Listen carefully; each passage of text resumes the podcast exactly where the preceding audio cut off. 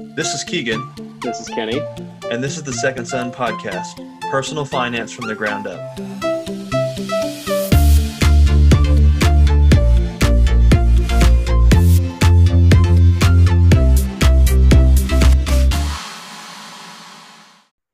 All right, welcome back to the Second Son Podcast Personal Finance from the Ground Up.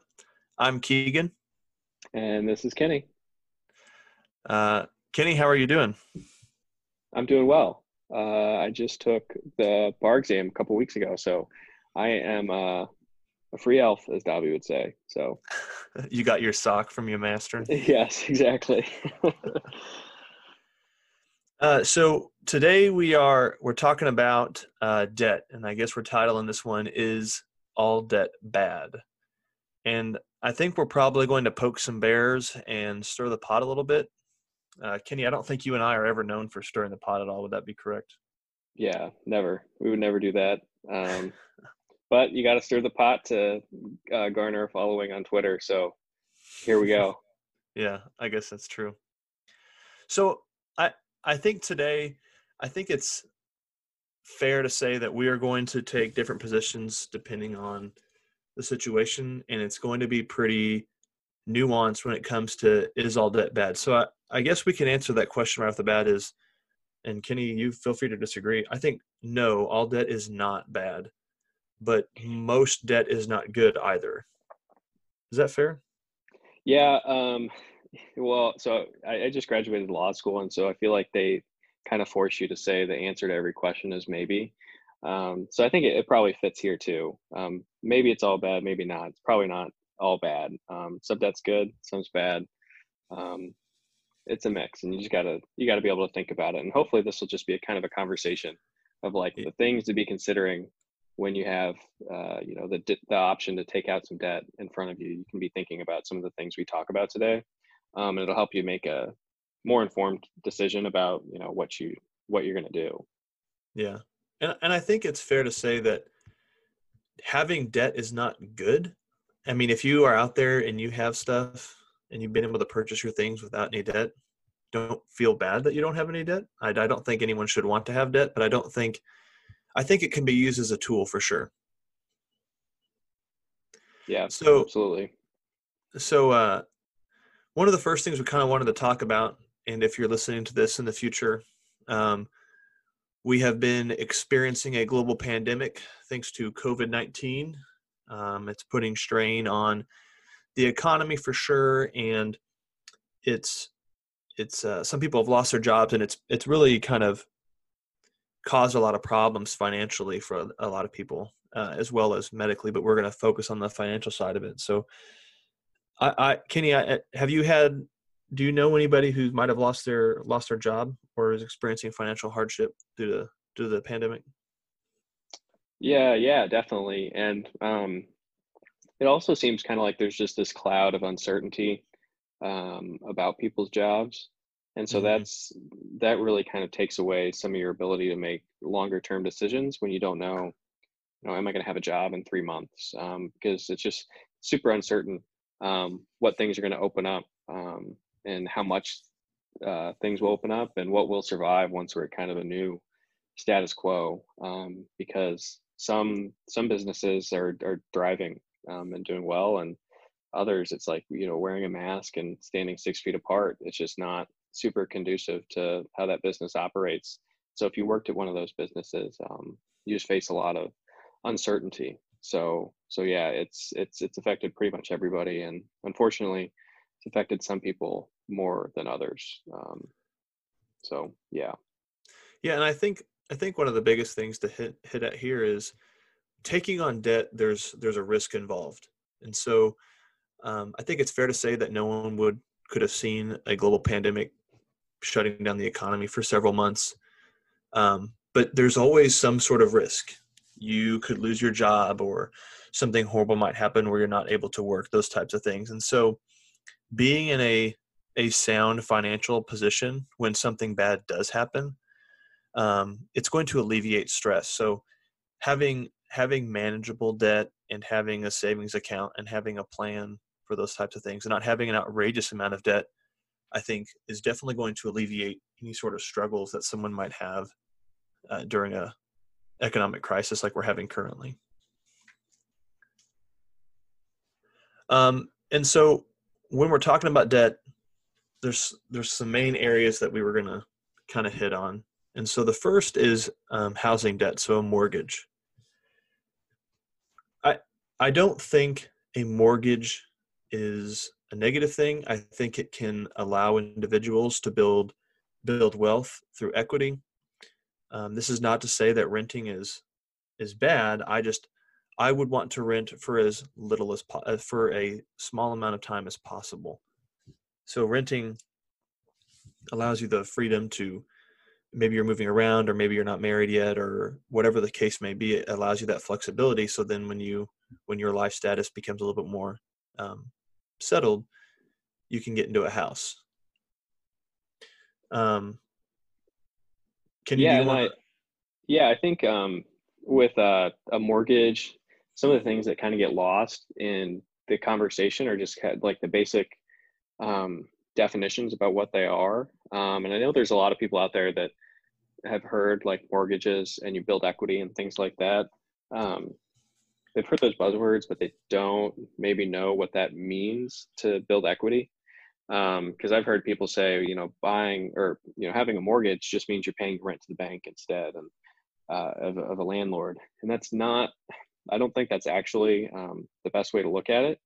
Um, so mortgage just means that uh, you got a loan to buy the house, um, and uh, the bank, if you don't pay the loan to buy the house, or the loan that you got to to buy the house, they get to take the the loan back, or they get to take the house back. Um, so uh, this debt is good in a sense, in that it makes it so you can buy the house when you didn't have, you know, a hundred thousand dollars to buy the house or whatever it is laying around. It's probably going to be more than a hundred thousand in most markets, but right. Um, uh, and so every time you pay uh, your uh, monthly payment on your mortgage to the bank, um, part of it goes to interest um, and paying the bank for the, the loan they gave you. Um, and then part of it is going to go to principal or equity. Um, and the other part of it that's going to principal or equity represents what you now own in the house.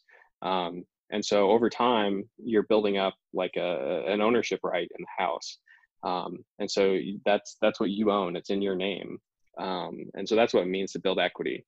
And when you compare that with rent, all of your rent check goes to the landlord.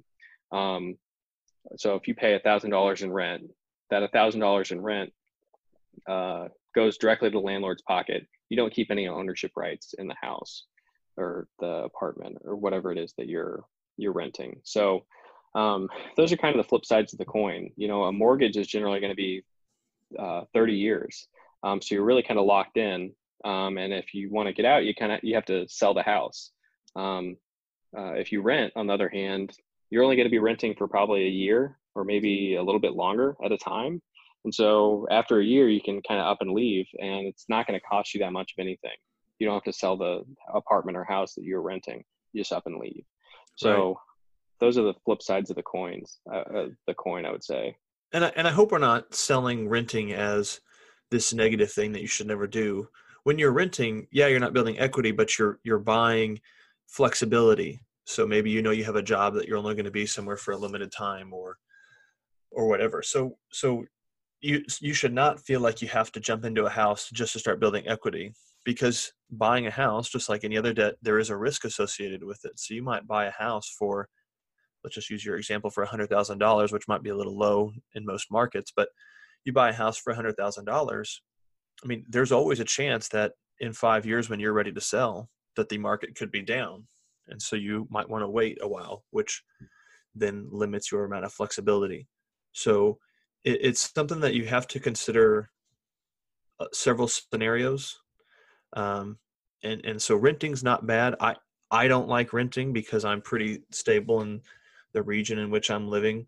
So i don't have a need to want to rent. And so paying rent to me is just wasting money but if you need that flexibility and and that you have that uncertainty of the future then renting might be for you for a little bit. But i think the goal and kenny feel free to disagree i think the goal should be ownership because in most cases building that equity um, and increasing in property values is going to allow you to accrue wealth um, at, a, at a pretty substantial rate compared to uh, renting yeah if you if you know that you you're going to live in a certain area for a really long time um, it's probably a good idea to, to buy the house. Um, but if you you think you might move in five years or or shorter um, renting might make more sense. It's really depends on specifically what you have going on in your life um, when you're making the decision um, on housing. Um, and then uh, another thing to consider too is generally with a house if something breaks it's on you to fix it and it comes out of your pocket. So there's a lot of um, costs that are kind of hidden right when you're buying a house. So like the lawn care, keeping up uh, the inside and the outside of the house, um, the plumbing, all those things, the air conditioning, um, what happens when the hot water heater breaks. Um, those are things that you have to pay for out of your pocket. Generally, um, if you're renting, those uh, expenses are paid by the landlord. So um, these are all the kind of things that are floating around in your decision. You should just have them, all these things in your head when you're making the decision and saying, you know, if I, if you really, really hate the idea of having to um, fix stuff when it breaks in your house, like the big stuff in your house, um, buying a house isn't going to be a lot of fun because it's going to be on you to fix it and on you to to figure out what plumber to, to find and come fix you know the pipes if they break. Yeah, um, yeah i think i think a lot of people underestimate the stress and cost of those types of things and so people will look at oh well a mortgage is roughly the same if not less than my my rent so why would i not buy a house? But then they buy a house and then six months into owning that house their ac unit goes out and now they're looking at a three to four thousand dollar expense. Um, and so definitely looking into that kind of stuff i think is important because i think a lot of a lot of first time homeowners or home buyers just see that low mortgage payment. Oh it, i can save money per month a couple hundred dollars per month by owning a home and i'm building equity but they don't take into consideration those extra costs like you mentioned. Yeah and those are just like cost of uh, uh cost of living expenses um, and they just they they can just really inconvenience your life um, so renting, you know, maybe if you if you rent, you're not making uh, as high of a return on your investment in air quotes um, because you're not building equity. Um, the you can't get the appreciation over time in the price of your house because um, you're renting. Um, but there's just a lot of convenience to it too. So um, it's it's real. This decision's kind of it. It really depends on what you want to do. So just think about those things, I guess. Anything else we wanted to talk about um, as far as uh, mortgages go, Kenny? Oh man, I'm sure there's a bunch to talk about, but I think we could always go in depth in another episode. Yeah, um, there's there's just a lot to to consider. So hopefully this is just kind of a primer um, on this kind of stuff, just things to to think about as you're uh, clicking around on Zillow or Apartments.com. Yeah. All right. The next type of debt is a car loan. Um, I think there is a happy medium here. I think um, a reliable, safe, efficient mode of transportation to and from work is absolutely essential. If your car is breaking down every week, your boss is probably not going to be very appreciative of you showing up late or missing work all the time. And so I, I think having a reliable vehicle, a safe vehicle, and an efficient vehicle uh, can be very important to a, a professional individual who's working. Now, notice I didn't say pretty or fast or off roading. Um, I, I think a vehicle is essential. And I think we often assume our people will conflate safe, reliable, and efficient with a $35,000 car loan. And that's drastically different and it all depends on your situation. If you have very no very low debt and you're making a good income, I don't think there's any problem with paying for the majority of a vehicle in cash and then getting a car loan for the remaining the remaining balance. But it all depends on where you are in life. If you're a, a young person starting out, you just got your first job, you're living on your own for the first time and you see oh i'm making 35 40000 dollars a year whatever it might be and your first thought is oh i'm going to go buy a 25 30000 dollar car that is a mistake um, if you're if you're taking it out all on a loan um, yeah it's, it's super easy too when you start getting a, um, a paycheck and you're like oh yes i finally have money. Um, i can go spend it. Um, and you're like i want to get uh, a really nice car. Um, and you know cars are super useful if you have to get to if you have to get to work. Um, and you, you kind of have to it's unless you're in like a you know a new york dc chicago um, san francisco um, you really can't um, rely on public transport so you kind of have to have a car. But um, you, you, the younger you are and the less money you have saved up um, you really have to fight the urge to splurge on a car. So um, uh, to get a, a loan for like a uh, $12,000 used Camry um, is different than getting a loan to buy a Hummer, a brand new Hummer or something like that. Uh, the better, the more practical you are, um, the the less financial strain you're going to put on yourself. Um, a lot of people, I think, are you know they're not going to be able to pay cash for a car, and that's okay. Um, what where people and friends I know who have gotten into trouble is when they buy you know, a forty thousand dollar truck and they make maybe fifty thousand dollars a year, um, and they can make the payment, um, but a lot of their paycheck every month is going to the truck, um, and it's just you know why do you need the truck to commute um, thirty minutes each way to work? It just those things don't really make a lot of sense outside of um, just wanting to have a nice car because you wanted you know this certain kind of you wanted that tesla for so long and you, and you got it. Um, or you you wanted a f-150 uh, those things just put strain on you um, especially if you have to make a $350 monthly payment or, or more uh, it's just it's uh practicality if you could focus on practicality the younger you are you splurge more when you get older. That's probably the best route to go. Although I would love to have a Tesla, so maybe maybe I won't follow my own advice pretty soon. well, and I think I think too one of the one of the best ways I've seen for for young people to kind of get started with a vehicle is, and maybe you've heard of this strategy before, Kenny, but you maybe maybe you have three or four thousand dollars in cash, and so you go out and you buy a, a car for three or four thousand dollars again something that is safe and reliable, but maybe not the prettiest thing in the world. And then you drive it around for a year, year and a half, and kind of start saving up, and and maybe now that car is still worth three thousand dollars or two twenty five hundred dollars or whatever, and so and you've got another three to four thousand in the in the bank saved up. Now you can maybe upgrade to uh, a little bit more expensive car, and and I've seen people slowly upgrade their vehicles like that, but they're paying cash the whole time, and they and they start to work their way up without getting getting into a, a huge car note. And uh, have, are you a Parks and Rec fan, Kenny?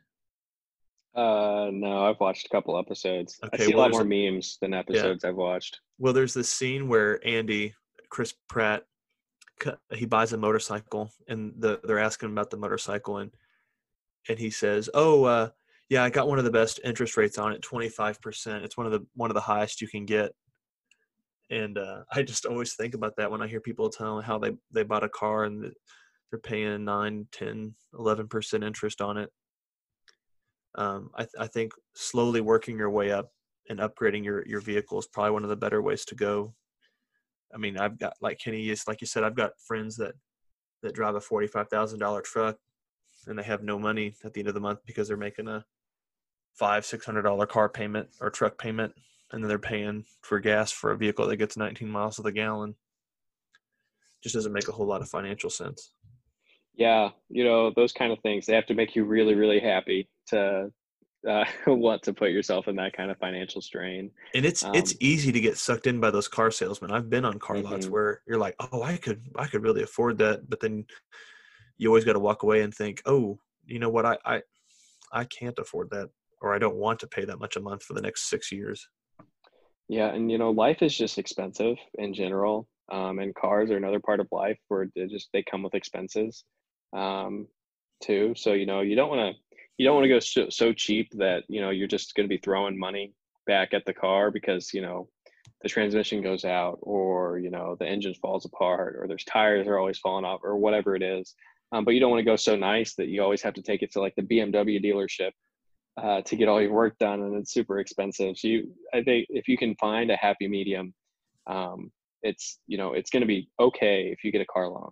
Um, but uh, make sure the loan that you're getting one if, you, if you're getting one is on something that makes sense it can get you to and from work um, it will enable you to make more money so that you can you know go splurge on the f-150 once you're making more money. Right. um, and if you just hate debt you can do what keegan said and just kind of work your way up. Um, get the best car you can and work your way up. Um, again another thing where it's just it's kind of up to you and um, your life your life trajectory at this moment and another another thing that i've noticed being with people as they've purchased vehicles or just going to car lots is when you step into a car lot, one of the things you're going to hear right off the bat is, well, what what do you want your monthly payments to look like? What can you afford for a monthly payment? And in my opinion, that is just the wrong way to approach something because that is putting that is covering up what you're actually paying for it. If if you can afford a car, you need to go into the dealership and when you're negotiating, figure out the price you will pay for the car so if they have a car and you're willing to pay $12,000 for it and that's what you want to pay for it, then you need to negotiate. Don't worry about the monthly payments right off the bat. Worry about what you're paying for the car. And then you can look at your monthly payments and interest rates and whatnot. But what they're going to do is they're going to come in and and oh well we can get you in this car for only $300 a month you can afford $300 a month can't you kenny but you're going to pay for this car note for seven years at 8% interest um, so so really focus on the what am I willing to pay for this car and then worry about payments later. I would really avoid the oh well I can afford the $350 payment. And then the last thing I wanted to talk about with car loans is let's say that you are fortunate enough to save up twenty twenty five thousand dollars and and you would like to you are in the financial situation to splurge and and buy a brand new vehicle um, and let's say that this vehicle's thirty thousand dollars and and you have twenty thousand dollars in cash. If you can get a it's hard to find sometimes, but if you can get a car loan for zero percent interest for five years, I I personally would not pay that twenty thousand um, dollars to get only a ten thousand dollar loan for zero percent. I would make the monthly payments and and have a low um, what's I'm I'm having a a brain gap here. Uh, down payment, and then you can hang on to that twenty thousand dollars and put it in a savings account or whatever, so you have the money to pay it off, but you are still earning money off that off of that uh, money you have sitting there because your loan is at zero percent interest. So if you can, if you're lucky enough to get in that situation, um, I would 100% take advantage of that. Yeah, the only other thing I have to say is that car dealerships are so stressful to me. I do not, I do not have fun because I oh, always oh, you don't like, like it. So no, I feel like they're always trying to sell me on something, and it's like I just wanted to look. I just wanted to see if it had a sunroof, and now you like got all these papers in front of me. That kind of surprises me. I, I like the confrontation. I thought you kind of would too. I, it's no. like a it's like a game. It's like a chess game. Absolutely not. I just want to know the price and get in and get out. I, it's yeah, my it, eh, I just don't like it. It's not fun, and I always feel like I'm wasting their time because I'm generally when I'm at a car dealership, I'm just looking to look. I'm yeah. not. It's like I don't want to waste your time, man. I'm not. I don't think I'm buying anything today. I'm too. I'm too much of a cheapskate to just. have you sign, Have you ever played the? Away. Have you ever played the paper pushing game where they, where you go, you test drive it, and you tell them you like it or whatever, and you go and sit down and, and they're like, well, what what will you what what monthly payment can you afford, and then you come back with the oh, I'll pay 12k for this car, but it's a four, they've got it listed at 14 or whatever, and oh, I'll have to go talk to my manager. If come out here and they write down a number on the paper, and they if you sign next to this, and my manager says yes, will you buy the car at this or whatever? And they go, I I can't do that, but I can do I can do 13, and I don't know. It's like a chess game. I like playing with them. Honestly, you describing it stresses me out. I'm sweating as you're describing it. So I don't know. I I think I'm just gonna get a Tesla next car I get, my car stops working, I'm getting a Tesla because they just post the price on the website. Elon will, Elon Musk will deliver it to me. So so personally. you probably you probably would like here where I live, they've got one of those it looks like a big huge car vending machine and like no joke there's no negotiation you just you just you buy the car and you show up and then the vending machine moves around and brings out the car that you've purchased that sounds so much better than buying a car through the traditional means. Oh my gosh. No I, I don't i don't enjoy that negotiation stuff at least not in person. Oh well i do but i, I get that it's not for everyone. It, it definitely could be stressful. I can see that. So shall we move on to uh, to student loans kenny? Yes everyone's favorite topic. Yeah um, let me just preface this with i have um, several degrees and i have worked several different jobs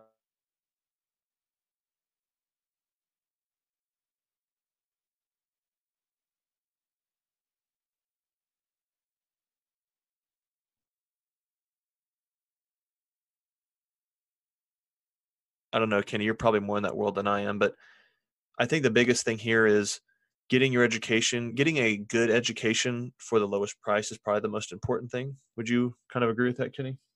Um, we sh- you cut out right when you started oh. talking about student loans, so we need to clip this out and then uh, just start on student loans again.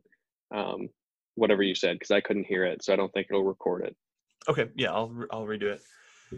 All right. So the big thing with student loans is um, I have several degrees. I'm working on working on a another at the moment, but never once has someone cared about where I went to school except for oh that's cool I went there too or something along those lines. And Kenny, you might you might disagree with that, but I don't think the school you went to matters that much. I think what matters is that you got a good education when you got your degree that you can go out and use and so getting your your education for the lowest price i think is definitely beneficial. Would you agree with that kenny? Yeah i would i would say that um, if you have a really specific like uh, career path and that requires going to a top notch kind of brand name school um, then uh, it would be worth it to go to you know some Ivy League school if for whatever career you really have to go to an Ivy League school to have a good shot. So maybe that's like something like investment banking, um, or you'd have to go to some some target school because you know your job you want to get, and you know the target schools that the employers have. Um, but in the absence of like a really specific career path, um, it's it's probably it's probably best, like you said, to focus on um, are you going to get an education that's going to allow you to get a job that you want um, right less so uh, you know is it is it ranked super high in the us news and world report? Um, because those rankings um, I, I, don't they, they they matter if you have really specific plans but a lot of the times i, I don't think it's it's going to be worth it um, to pay sticker price at some uh, top-notch university. Yeah, and and so for starters, I think the big the big thing here is is to find a a program that's going to get you where you want for a, a reasonable cost. Schooling is very expensive and you can rack up massive amounts of debt really quickly. And it kind of goes back to the car thing. What's your monthly payment? Well, I want to know what I'm paying for the for the product right off the bat. And so kind of getting that organized and and keeping that debt as low as as low as possible. Uh, the next biggest thing when it comes to student loans, I guess we should have started with they're not they're not bad, but they're not good. Um, they need to be used as a tool, kind of like kind of like the car loan. Um, they they need to get you to where you want to be, and you have to know what you're going what you're going to be making on the other side. Um, so if you're going to be making $30,000 a year on the other side of your four year program, racking up $120,000 in debt is probably not a great move. Um, what in in what field you choose is also important. Is there going are there going to be openings? Is there an increase in demand um, for your position? And I'd also like to preface too, Kenny, while we're talking about this, we're not just talking about normal schools. We're also talking about trades as well um, I, I, think I think there's nothing wrong with going to a trade school and learning a trade, and you can still come out and make a lot of money. But once again, um, paying as little as possible for that education to come out on the other side and start start making a really good salary. So choosing the right career field is is definitely important when it comes to school loans. Yeah, I think um, there. I remember being told like follow follow your passion and like what you are really interested in, and you'll find the job afterwards. Um, that advice, I don't think that's um, as true as people repeating it um, make it sound. Uh, because you need to do something you enjoy, but you need to balance that with are there realistic employment opportunities uh, available. So um, uh, just there's a I have a lot of friends who have degrees who in really kind of specific areas and trying to find a job in that that specific area is really really difficult. Um, it's either difficult to find a job or difficult to find a job that pays well. Um, and it's just because uh, either the market for jobs is pretty small or it's really tough um, or there's just so many people trying to do it because it's really popular um, that it's hard to get a job. So you got to weigh those things um, on one hand uh, on one hand you need to weigh will i enjoy doing this? And on the other hand you have to be weighing can i find a job doing this? Um, is it going to pay back my loans? Um, i think having a plan for paying back your loans is really important. Um, and, I, and I kind of interrupted you kenny so sorry about that. But um, in, in my in my career field i there is an automatic pay bump for having a certain degree so I can look ahead of time and see, okay, well, if I have a master's or if I have a doctorate, here is here is what I will be making. And you can kind of look and see, all right, well, here's here's my pay raise. And so that can help you determine what what you can afford to pay for your degree. So in my example, or for my situation, um, the amount that my pay increases from where I am currently at, my current salary is to where my salary will be at the completion of my current degree. I can pay off my degree in a year and a half just based upon that increase in salary. So for me, that that's a good return on my investment. I don't mind taking a loan out for that because there's a a clear um, way that I can pay that back, and it's it's predetermined as far as what my salary is. Now, we have a mutual friend that um, just has his bachelor's and has a very good paying job and is considering getting his um, master's but there's no uh, he's he's kind of just wanting to get it just to get it which is fine but he he has he does not need a master's for his current degree or his current job and doesn't need it for um, any promotions. And so it would just be for himself. And I think that's something you have to consider as well. Why are you getting the degree? Will you be able to pay it back? Those types of things. Kenny got anything to add to student loans? Um, you know, it's just it's something a lot of people are faced with as they're trying to go um, to school. So um, just go into it knowing kind of how much you're going to pay and knowing uh, what the opportunities are going to be when you uh, when you when you leave school.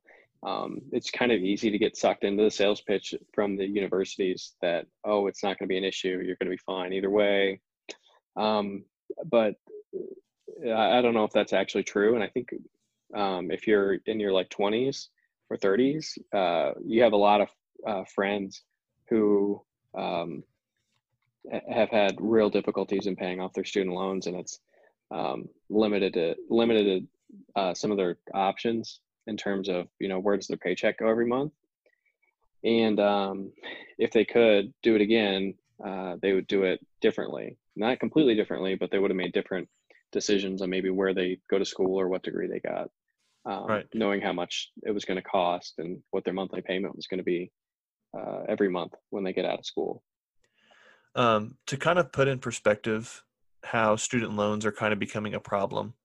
And I think we're both kind of on the same page here that used in the right way, student loans are not bad. They can be a tool to help get you to a destination, to a career that you'd like to be in. but they can definitely be abused, kind of like the car loan, where it gets people in trouble really, really quickly. So, for example, according to debt.org, in 2004, the student loan debt for the United States was 206 billion dollars, and then in, it was it increased to 1.4 trillion in 2017, and the average debt um, jumped from 18,000 to 38,000 over that same period of time. So, um, debt is becoming, or student loan debt is becoming a large part of life in the United States.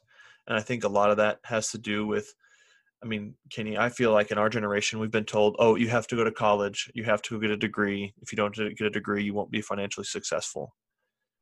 And I think getting a degree in some cases is good, but just going and getting a degree and getting on all this debt is not by itself a good thing. There has to be a plan involved with it. Yeah, there's definitely um that's that's the common advice I think a lot of people have gotten and um there's probably there's probably more thought that needs to go into it than just listening to that kind of um boilerplate advice. Yeah. Well, and and there's the thing too that your first 2 years of school, your first year and a half of school is really kind of gonna is going to kind of be the same pretty much no matter where you go whether that's uh, a local community college or a state school or whatever, I mean, you're going to be doing gen ed courses anyway. And so uh, I think, I think doing that might be um, beneficial to just looking at those other options. Have we had enough of school loans yet? Yeah, I think a lot of people have, but I think we okay. have too. All right. All right, two the two last things we want to cover really quick before we move on. We have our first question from a listener. Thank you for sending that in. But the first one is credit cards. We've talked about credit cards a little bit before. Um, just kind of want to hit at those and then also payday loans. So, credit cards, um, again, stirring the pot a little bit. Uh, we both have credit cards. We are the kind of people that we will pay our credit cards off every month. So, I have never paid interest on a credit card. And then I also get to benefit from those rewards um, you have to be very careful with a credit card. You have to be very disciplined because if you're not the person getting the rewards, the cash back, the um, the sign up rewards, if you're not the person receiving that and not paying interest, you are the person who is paying for other people to get rewards from using that credit card. Is that is that fair, Kenny? Yeah, I mean that's why they that's why they exist. Um, they really they exist as an incentive to get you to buy more stuff and probably carry uh, a balance on your credit card, pay interest every month, and then you know the interest costs much more than the rewards you were getting. So um, that's kind of the the overall strategy. So you're either you're on one uh, one side or the other with the credit cards. You're either paying the interest or you're getting the getting the rewards. Yeah. Um, you know, and, and, credit cards like uh, some sometimes before you're able to save up, you know, an emergency fund, um, that might be the way that you you know if your bank account gets to zero that might be how you end up paying um, for your groceries that month um, and you know if that's the situation you're stuck in that's what you got to do um, to pay your bills but um, credit cards shouldn't be the goal and how you finance you know your your day-to-day expenses. Um, if you have to use them you have to use them you know? It just shouldn't be the the goal. The goal should be to if you're using a credit card to pay it off every month. If yeah. you can't do it that's the goal you're working towards because um, nobody likes paying extra and that's what interest is paying extra um, well, the but, nice thing about oh sorry oh i was just going to say like there's I, I think there's kind of a tendency for the people in the financial you know talk space to really say credit cards are bad and they're you know they're just stay away and never pay interest you know sometimes like you, you just you might not have the cash and you have to you have to buy your groceries um, and that's okay. And you shouldn't feel like a like a failure because you paid interest or you paid a late fee one time. Um, just there's there's the goal out there to avoid doing all those things, and that's what you should work towards. But uh, it's it's not like the the end of the world if you have to pay interest or you have a late fee or something like that. Yeah, I was just going to add to that that credit cards can be a nice tool to help kind of float some some bills. So maybe you get paid, but it's not in your account yet, but you need to go out and buy groceries. And it, it kind of adds you that flexibility while also getting some rewards. So it can be like I like we've said earlier, it can be a tool, but it definitely can be a trap as well. I mean, if you start getting thousands of dollars in credit card credit card debt and you're paying anywhere from 15 to 25% interest, that is a a trap you are going to get sucked into really quickly. So you wouldn't stick your hand on the blade of a chainsaw, but a chainsaw can be useful. So I think yeah. credit cards are kind of the same thing, except financially losing it yeah, and not actually losing it. If um, your car breaks down and you have to put it on your credit card, um, that's different than buying a new TV with a credit card um, and you know paying interest.